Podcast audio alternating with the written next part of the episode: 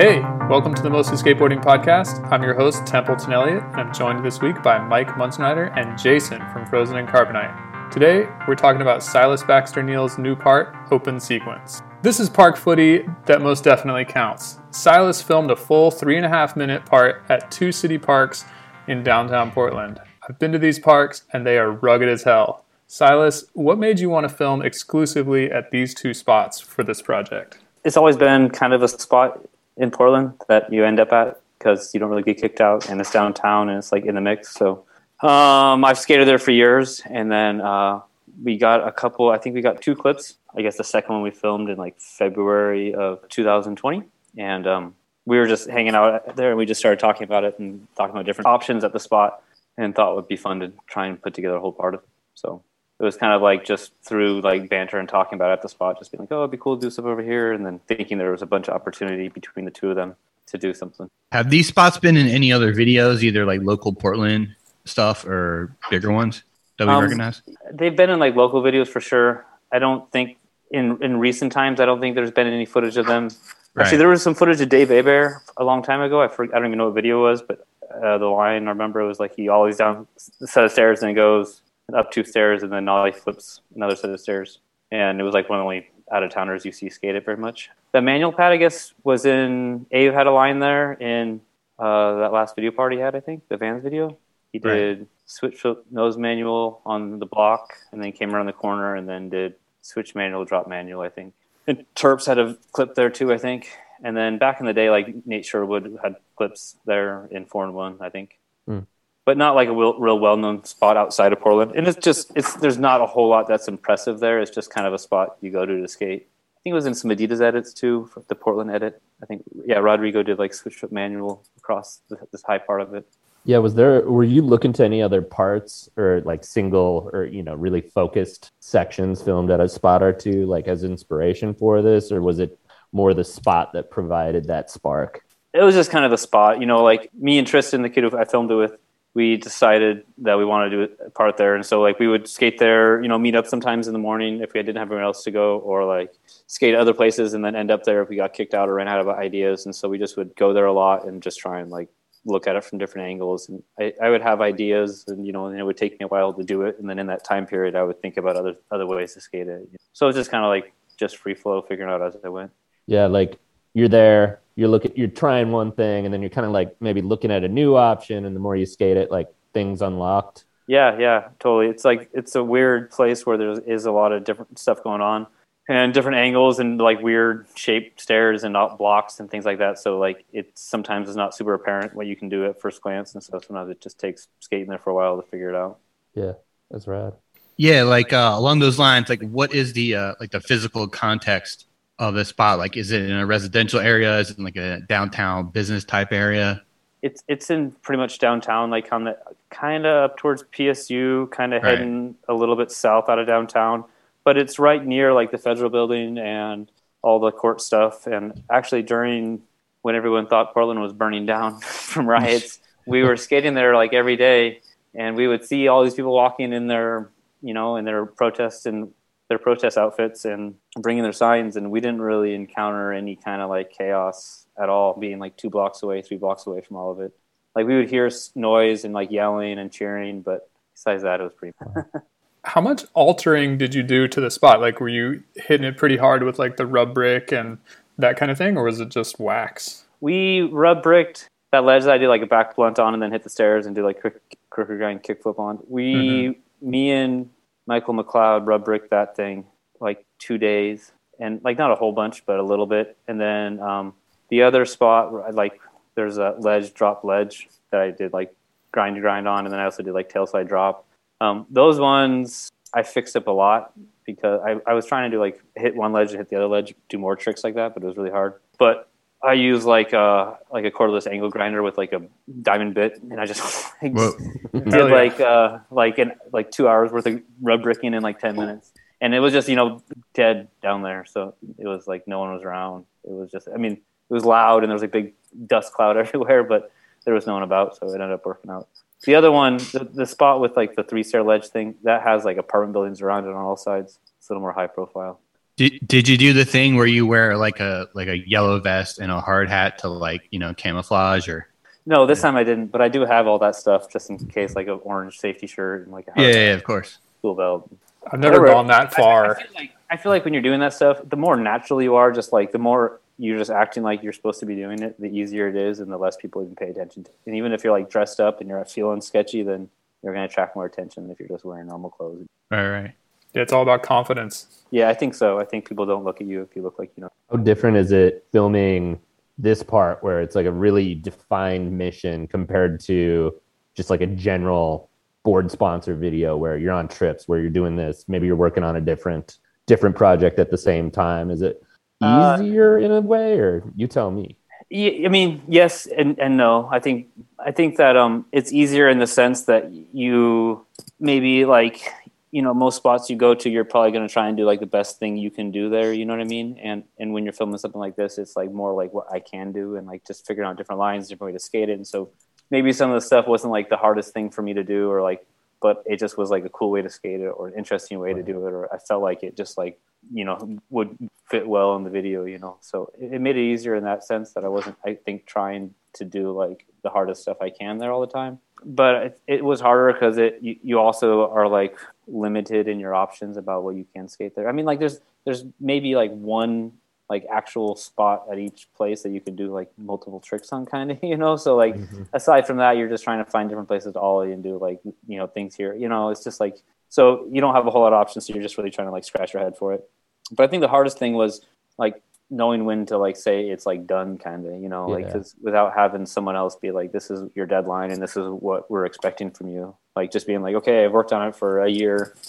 That's what i had planned on but there's still other tricks i still want to do and but i just don't want to work on it anymore because it's fucking killing me. And and so you know i think that was the hard part where just finally i just like i just called. I was like dude i just this is it. I'm not going to do the last things i'm trying. And Would, like do you have any desire to go to either of those spots right now Uh, right now, no, but maybe down, maybe like in some some time passes or whatever. But I mean, they're cool places. It's really nice because you can just skate there and it's pretty mellow and tranquil. You know, like the water wasn't on the whole time we were filming, but when the water is on there, it's like mellow and you know, like you can't hear all the other crazy people around and and and and and, and the other one's like it's in this like you know courtyard area, so it's like off the road and it's like kind of tucked away.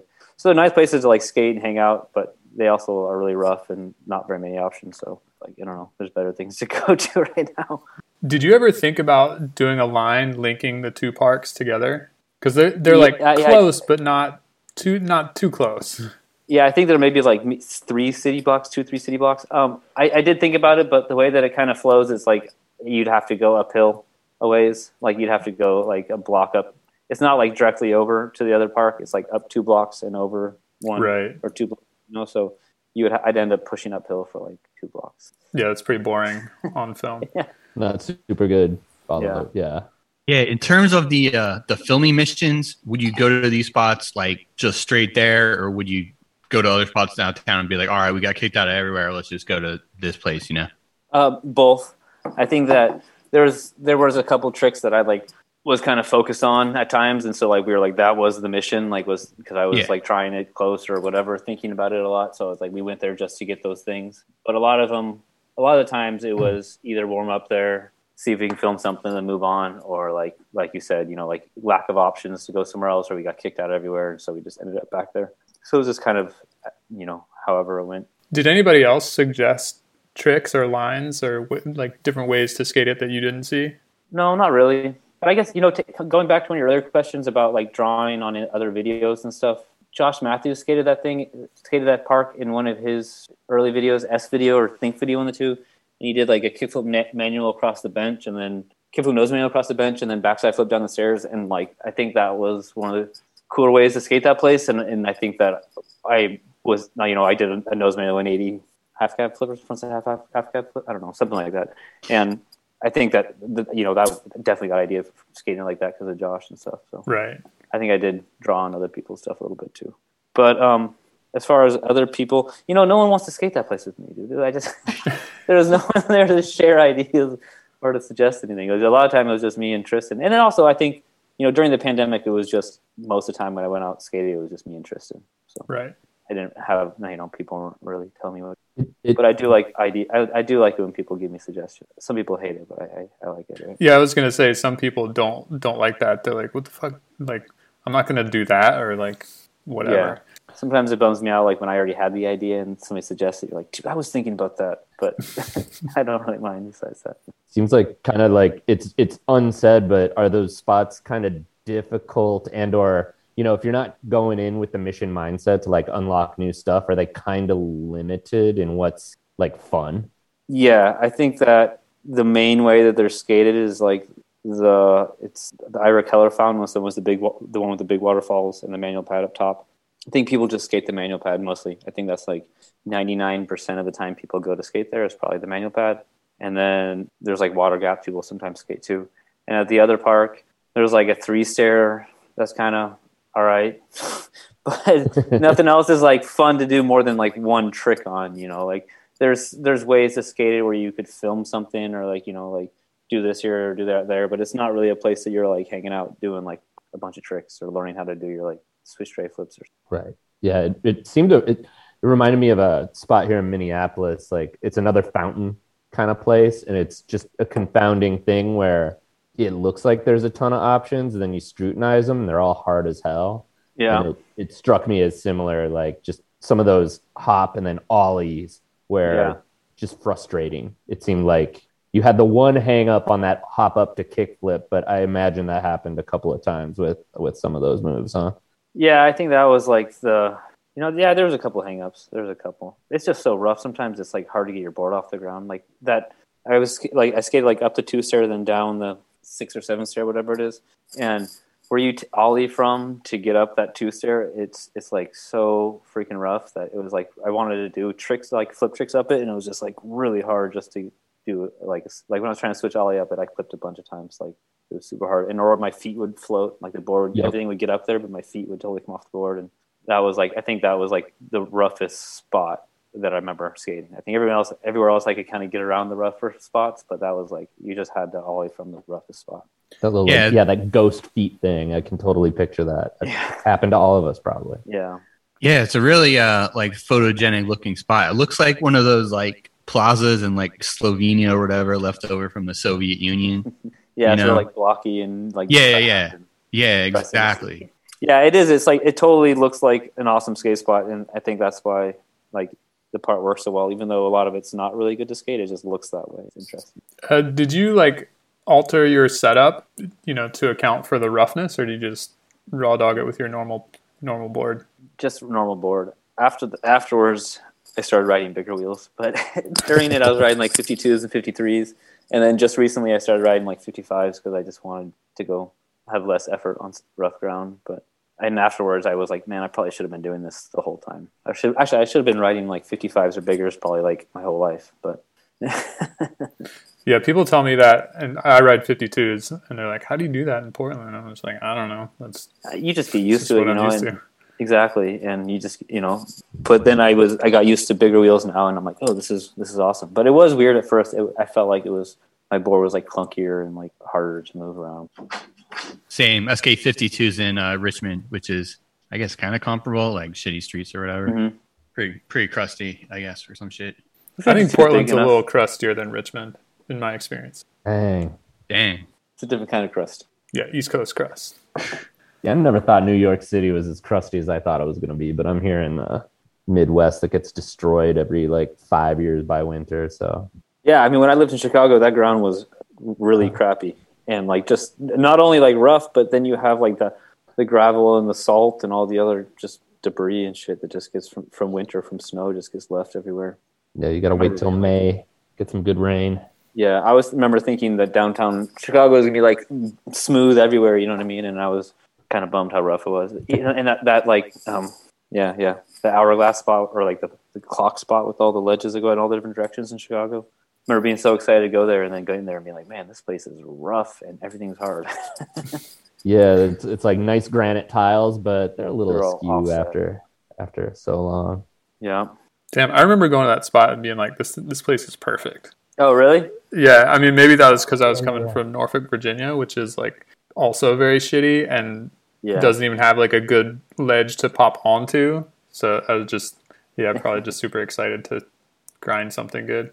Yeah, and you know, I think it's a different kind. Like here, the like at the, especially at those plazas, like it's rough, but it's like smooth rough. It's like consistent. It's like you know, it's like um that it's pea gravel or exposed aggregate or whatever, but it's all kind of consistently sized, and so rolling on it, yeah, it's kind of slow, but it's not like a bunch of different size chunks and bumps and cracks everywhere, which is a totally different kind of rough, which I think is harder to skate because at least you're like consistently and able to set up, but like when there's like a bunch of cracks and divots and things and water set. Yeah, thank you for pointing out that pea gravel. Like I, I, I didn't know the phrase to use to describe what technically that grass is. Exposed Or- aggregate, but okay, a lot of people call it pea gravel or like pea concrete or something, pebblecrete. this is some high skate nerdery. This is good. Yeah. Well, listen, if if if you skate long enough, you'll pick up some uh, masonry. Yeah, concrete is like you know is made out of like sand and lime and rock, you know, and and water. And so d- depending on what you're doing with the concrete, you're gonna have different size rock in there, you know, and, and the Yeah. less you're gonna want to have, you know, and so like stuff that's supposed to be really smooth has really small rocks in it, and then when you pour the concrete and you, and you finish it, you bring all the the dust basically the, the the mud the finer particles come to the top and you finish it off and it gets smooth and then if, and then when you want to expose it you put acid over it muriatic acid and then you spray with water and the acid eats away that top layer of like fine sand or mud or whatever and then it leaves the the pebbles There you do go. you uh, do you like have a background in uh, masonry and that type My- of thing? my, my mom's a concrete finisher she's like done concrete work for for I mean she worked in concrete for 25 years or something Oh, there you go. so I was around it a bunch yep It- straight up, has that benefited you as a skater? Yeah, it totally has. I mean, just like the ability to fix spots, but also my mom like made skate spots like in my hometown. So like there's like um this spot out here, it's a sewage treatment plant and there's like an overflow tank where all the shit goes if it floods or whatever. Literally. it has like perfectly smooth quarter pipes on both sides, you know, walls, and then there's like these retaining walls dividing sections of it, you know what I mean? And so people like do tricks over it. And so she like did all the finish work on that whole entire place. And so when I was like 11, she was like, I'm building this amazing skate spot. All these kids show up with their skateboards. And I was like, no, mom, you don't know what skateboarding is. You don't know what you're talking about. and like ragged on her. And then like years and years later, I went there. And like as soon as I walked up, I like had this like flashback memory like, oh shit, this is what my mom was talking about. like she knew all along. Didn't you get a cover on that spot? Yeah, I did. Yeah, I got a cover on a Garrick Ray shot it for skateboard. That's That amazing. was, that was a really cool, like full circle event. Yeah, totally. yeah, her work's benefited me, and then just the knowledge of concrete has helped too, fixing it. Yeah, I feel I feel like we talked about it on here recently, but I, I love just being able to like I don't know, you, you you see the texture or the coloration or it looks wet or it looks whatever, and you're like, oh yeah, that might be Japan or oh that's East Coast, New England, etc. You know, Yeah, our, our eyes for the different uh, breeds. It- like the shape of a curb or like the material it's made out of. You're like, oh, those are granite curbs. That must be in Europe. Or like, oh, those are have metal on them. Those are East Coast curbs. yeah. Yeah, I decry the the Midwest curb, which is like all utility, and there's always a crack because everything needs to expand, and still crack. searching for a slappy curb. It's unfortunate. Slappy listen, Midwest. That's my new handle. Silas, this part is called open sequence. Is there like significance to that title? Uh, yeah. So when they were like developing in downtown Portland, they this Lawrence Halprin is like the the architect that that they hired to have do it all, and or his firm. And so he called it the open space sequence, which was a series of three parks that led down into the transit mall that he also designed. At the top is there's like Lovejoy Fountain. There's like this little like source fountain, which is this like three foot tall little brick square that just has water coming out of it, and that's supposed to be like the, the source up in the mountains. And then there's Lovejoy Fountain, where that so it goes there. The water goes into Lovejoy Fountain, and then goes down to Pettygrove Park, which is in between the, the, the two that I skated, and then it moves on to uh, Ira Keller Fountain, which is where like the big waterfalls are, which is like supposed to be the end. And, and so his whole significance was that it was supposed to be like the Columbia River starting in the mountains and then moving into the ocean, kind of as the city. And so that kind of like I, once we started filming the stuff, I started reading about the plazas, and that all sounded really awesome and, and like something that was interesting to me. So like I, I kind of like wanted to like um I guess give like homage to that project, you know, with this project, kind of like say that you know, Right. like and so open space sequence seemed like a mouthful, so open sequence sounded better. That's really rad. But he's also Lawrence Halprin's like a really famous architect, like um, landscape architect, and and I don't think he did all the design work at these parks, but his firm did or whatever. But he also did, you know, e- the original EMB, and he did like the Levi Strauss Plaza and, in, in uh, San Francisco, and then there's this park in Houston that is kind of like an old old skate spot people always skated it called Waterfall Park, maybe I don't know, but he did that one. It looks really similar, and there's like a couple other ones that are spread out that um, are all kind of skate spots. And so he's done a lot of really cool stuff that we've all ridden on. So it's cool to learn that through this project. You know, I didn't know any of this stuff before, so it was really cool to kind of look further into it and learn about it a little bit, and then just like learn about kind of how architecture works. So, was it your idea to include those like some handwritten text and stuff like that in the video? Was that your idea, or did that come from like Mulhern or? Um, or yeah, Jeff so I, I, I that was that was something that I came up with. I just I just like through my reading and searching for him about the, this the fountains and about Lawrence Halprin, I found a bunch of his like sketches and drawings and stuff, and he has like a really cool kind of style of drawing and whatever, and and I wanted to use some of that stuff in it, and and I think that the sketches might have been too much or something, so they just used the handwriting, which I thought was kind of cool too. And I, there's a couple of the drawings, like I think in part of it, like you, it's kind of faint. You see some like line drawings above the fountain Mhm. that were like some of his art as well, some sketches. Yeah, along those lines, how did Mulhern, uh, friend of the pod, get brought in to do the edit? Was it like the Adidas connection or?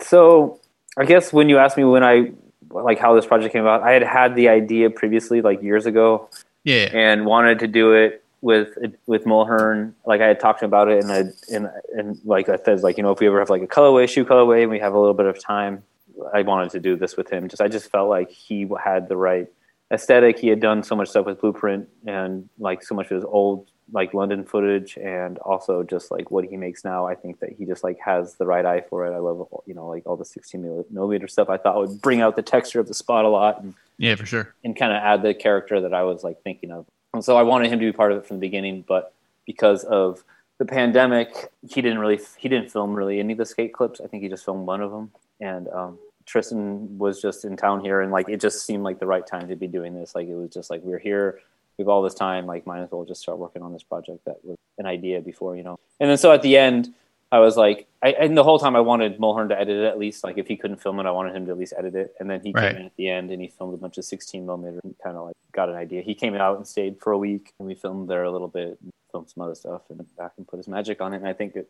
was just what it needed, you know. Would you say between the time put in and staying in Portland, and then kind of the depth you went into just re- researching the background of the spots, like is is is this video part a product of the pandemic? Yeah, I, yeah, I think so. I think that the idea was there all along. I mean, not all along, but I've had the idea for a while. But I don't think that I would have been able to give it this kind of attention and focus if it wasn't for the pandemic. I think that if I was trying to do it at a different time period, it would, you know, like I would probably want to do it with Mulhern, and he would come for like a couple days here and there, here and there, you know, and we wouldn't have so much time. And I don't know if I would have put, I don't, you know, I, you know, I think that it is. I think that there's a chance that I would have done it otherwise, but I don't think it would have been what it is or as much. I don't think I would have been able to put as much time into. Yeah. Did it turn out how you wanted it? Um, yeah, I did. You know, I think that I didn't have like a solid idea of like what tricks I wanted for it in the beginning. You know, so like for me, there's like a, I do a line basically from the top of one of the parks all the way down through three different lines, kind of. And I think that in the beginning, that was like one of the concepts I had for it. I like he when Chris edited it, he didn't edit it in that way, but I just like the concept was there for me, and I felt like that was something I wanted to show in it. And there's a few other things that I wanted to start skate certain areas, and I didn't know how I was going to do it yet. So like as far as me being able to skate all of the spots I wanted to, yeah, it kind of came out the way that I wanted it to. I really wanted that a Heatmiser song, and so when we got the Heatmiser song, it really kind of like sealed the deal with it, making it just like you know had that feel that I was going for. I guess. And so yeah, I think it came out. I'm happy with it. I'm I'm I'm, like stoked the way it came out. I think that um you know I think that Chris went beyond my expectations with like the 16 millimeter stuff. I, I think that stuff came really cool. The, the like gnats in the beginning is, is super awesome. Just like the little bugs flying around, like those little things, like got me stoked on it. And you know, and and um yeah, and Tristan killed it too. I mean, like Tristan put in so much time. Yeah, I I'm stoked. Came out the way better, better than I expected, I guess. I didn't talk to him, but I know uh, Templeton and Jason recently talked to Mulhern about his editing process, and he kind of just you know would go in and do it on his own. So like, how involved with that were you, or did you just let him do his thing?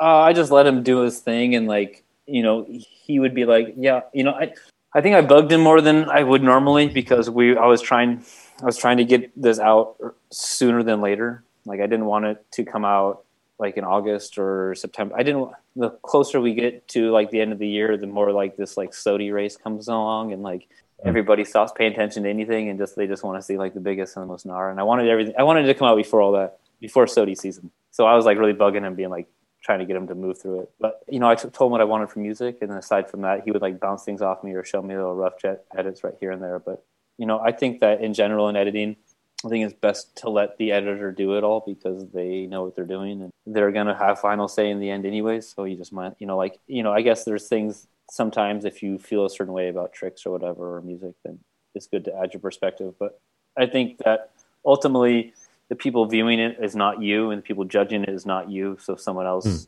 who's not you making it is going to make a better version than you making it because you have like your own set of judgments that are not going to be the same as. It's like literally having an editor I, I guess I'm coming from the standpoint of like writing something. It's getting that outside perspective to improve it. Yeah. yeah, tough. I mean, like you want to know what they want. You know, like you you want somebody who's reading it. You want somebody to read it who wants to read it, not somebody who wrote it to. You know what I mean? To edit it, like because because yep. they're they're more likely going to have closer opinions than you do for your work. no, I feel you. Can I can I go on a tangent real quick? Um, yeah. Since you were named Skater of the Year in 2008, a different time, let's say in skating, when it comes to that SOTY season business, like I know you were I can't even remember the circumstances. What video part did you have, or were you killing contests? I'm like completely blank. I should have it was, researched it. It was inhabitants, I think, and then yeah. I had like a Tobok video, and I think yeah. an S video, maybe. I don't know. I don't know. Maybe S came out a little bit earlier, but yeah, it was just. I think it was mostly the habitat video. Okay, yeah. So, what are your thoughts on like putting out four video parts in a year and just like the gnarliness of it. Cause I know, um, Miles, no, the Silva's getting me messed up. Uh, Mason. Mason. Mason, thank you. Yeah. What are, what are your thoughts on that process now?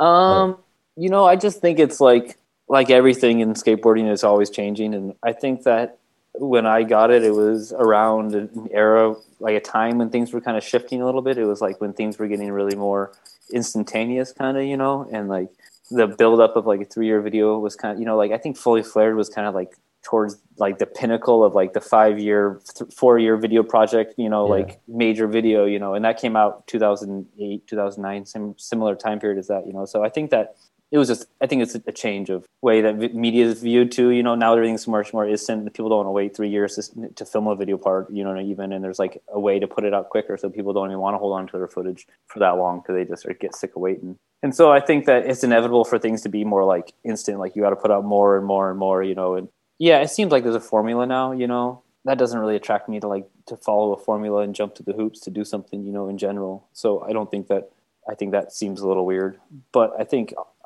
I don't know.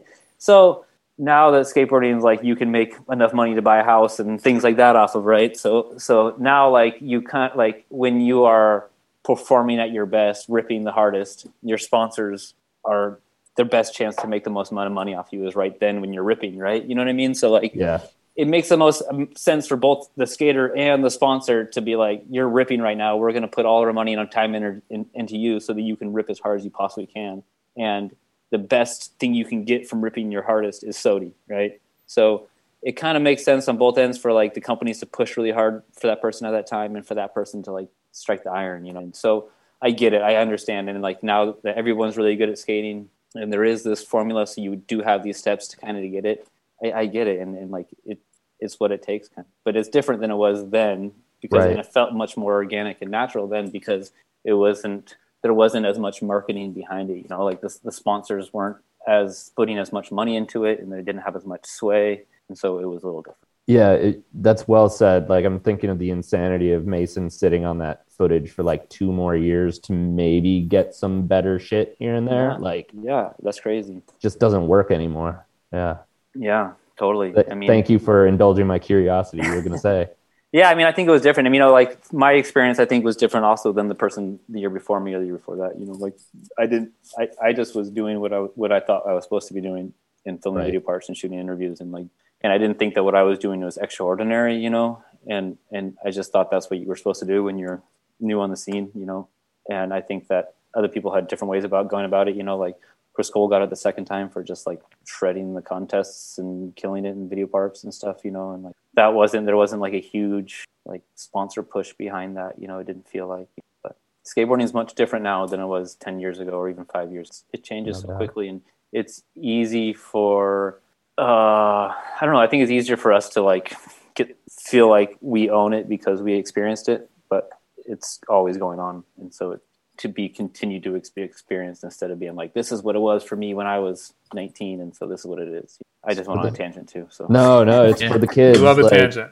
I swear, like uh, we're all on Twitter all the time talking about shit, and then I think every once in a while we're just like, oh wait, we're all a bunch of old dudes. It's for the skateboarding's for the kids. kids, man. They're gonna they're gonna tell us what it's gonna be like. You know, like we can try and keep up, and we can try and like pay attention and Yeah, and push ourselves. You know, and that, that's what our skateboarding is. But professional skateboarding will always be for the kids because they're gonna be ones taking it wherever it goes. oh yeah. Yeah, along the lines of uh, what you were saying before about you know the media funnel or whatever. This is something that I've always wondered about. Like, so how did you go from all right, we got this video part all edited to the main page of Thrasher? Like, how does that all work? So months ago, when this was starting to like look like a video project, I like hit up Cole at Thrasher and was like, hey, Right, right. "Can can I have this thing? Can what can we do with it? Do you guys can you guys put it on there? What can you guys help with? Figure out music stuff, you know." And this is the first time that I've kind of like pitched a video project my own kind of thing. You know what I mean? And he was super cool with it, and he was like, "Yeah, just let me know the music. The sooner the better, and we'll start working from there." You know, first it comes music because that takes a long time and then like once you get the edit done then we'll figure out time wise like when it can go on you know and so you know it took four months or something like that for us to figure out that we could get Heatmiser even though it was a pretty easy label. And and their major thing was they just didn't want it to say adidas on it. They didn't want it to be like an advertisement for adidas. They just wanted Right. it to be like a video. And you know they didn't just they didn't want their music to be a commercial. And or if they did if it wasn't a commercial they wanted to charge a lot more money you know? So if it was just like a video project, they're okay with us using it, or we pay them. So once the music was done, we, you know, um, and we finished, you know, we started sending all the footage to Chris, and he started kind of putting it together. And then we got the 16. He came out, got the 16 millimeter, and then it took a while for that to get developed. And then he actually made this little like weird model for the title that like out of like architecture board or whatever, and like cork board, and made like a little thing for the title. So that took a little time. And then um, he wanted he I don't know if Chris is super good at doing like um, titles and stuff, and so he had Joe Castrucci do them, and that took a little while too because he had to do it and then create an alphabet and Hmm. all that stuff that it took to get the titles going. So that was another step. And then once it was in Thrash, once it was like all like we didn't really hand it over to them till it was all like nice and packaged up, and then once they got it, it was about ten days before they put it. But at all, I mean, I think that that that factor right there, like from when you hand it over to Thrasher to when it goes on the internet, is like could be anywhere from a week to two months, depending on what Right. going on and what you know, and all that other stuff. It can be a process. I know Mark had like a finished video part sitting at Thrasher for like three months or something like that for some reason. Just because they're like trying to get, I think music was cleared, but like YouTube was trying. They had then they also have to clear something with YouTube as well. I don't know. It was just like there was like just like a hold up. Was Oh yeah, that was with uh, that Verso part. I remember yeah, that. Yeah, there was just like YouTube was like saying like, yeah, you have the rights to music, you have all the rights, but we just can't put it up for this long for some reason. I don't I don't know the details, so maybe it was all a lie. Maybe Mark just didn't wasn't done. It's a great excuse. Yeah, yeah. The That's just like a rights YouTube, thing. YouTube said I couldn't put it up yet. That's why my video part hasn't come out. Dang, Yeah, YouTube's stealing clips again. Just can't get the rights to that Belle and Sebastian song. dang, Matador, come on. Wait, I thought I thought you were skate gonna skate to um, you got the look, long look, like the extended remix. Extended cut, yeah. Extend- Prince's Estate. It's No, yeah, really difficult they're now. they can be a bear to deal with. I'll tell you, Prince Estate, How do, how do the three of you guys know each other? From the internet. the internet. internet. The internet. It's a great place. yeah. I, uh, we all did blogs uh, Okay. at various times and just kind of met through that. Fans of each other's work. Yeah, and I used to live. Jason lives in Virginia, and I used to live in Virginia, so we've actually met in person. But I've known Mike for over a decade, but we've never met. Yeah, like we both did stuff for the skateboard mag, and I think we even looked at like our own respective blogs prior to that. So it might be 15 years, Templeton. Wow. Yeah, probably. The, my blog turns 16 in August. You guys are just never gonna meet. Just uh, satellites. I mean, one of these days I'll I'll, I'll be in Portland. one of these days. these days. Come in October. It's the best time to be here. That's the time. That's good to know. Yeah, you'll be stoked if you come in October. Ooh.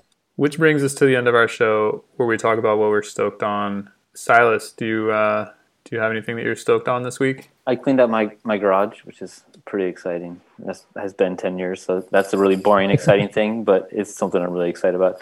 But the other thing I'm excited about is I have a pear tree, and they're getting ripe this week. They're like almost ready, and that's like my favorite thing about my yard. And my yard's like a big part of my life, so the pears being ready, ready are like it's pretty awesome. Yep. Shout out to pears. Yep, shout out to pears.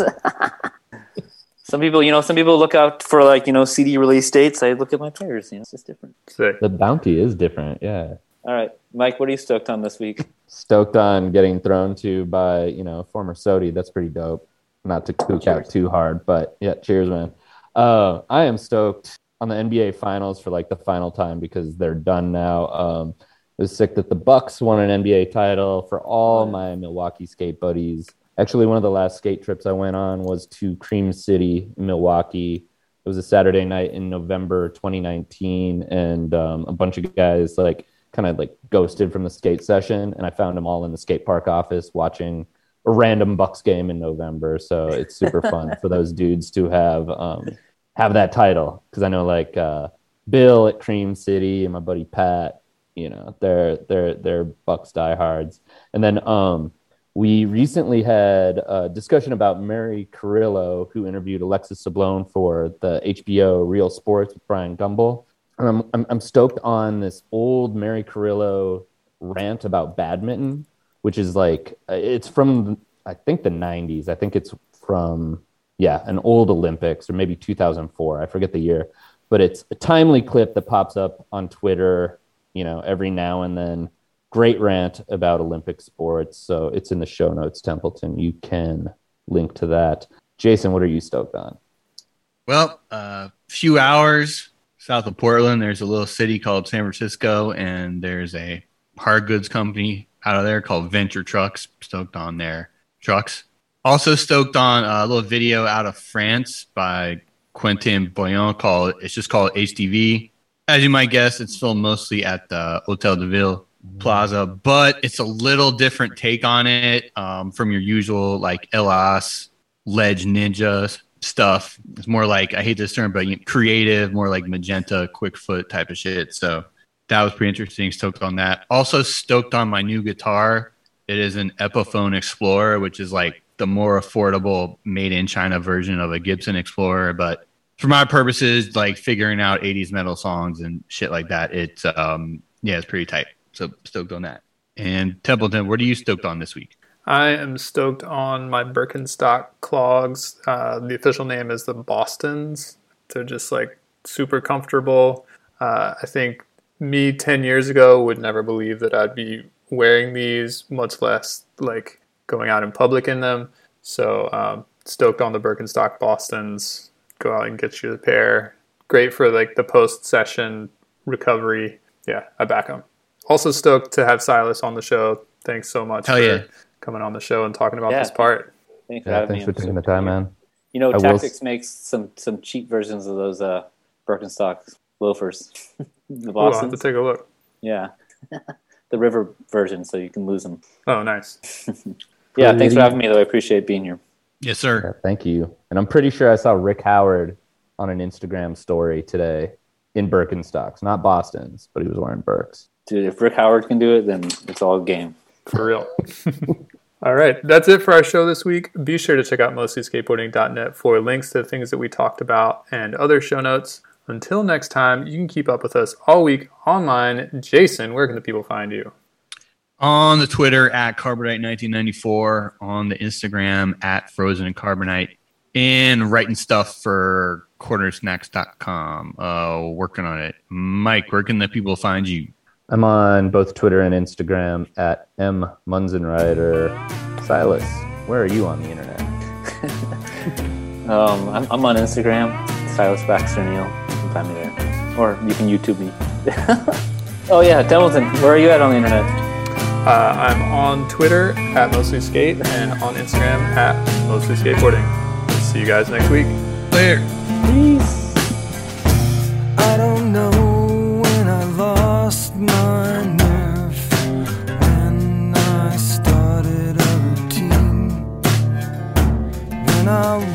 across this corner, pin my eyes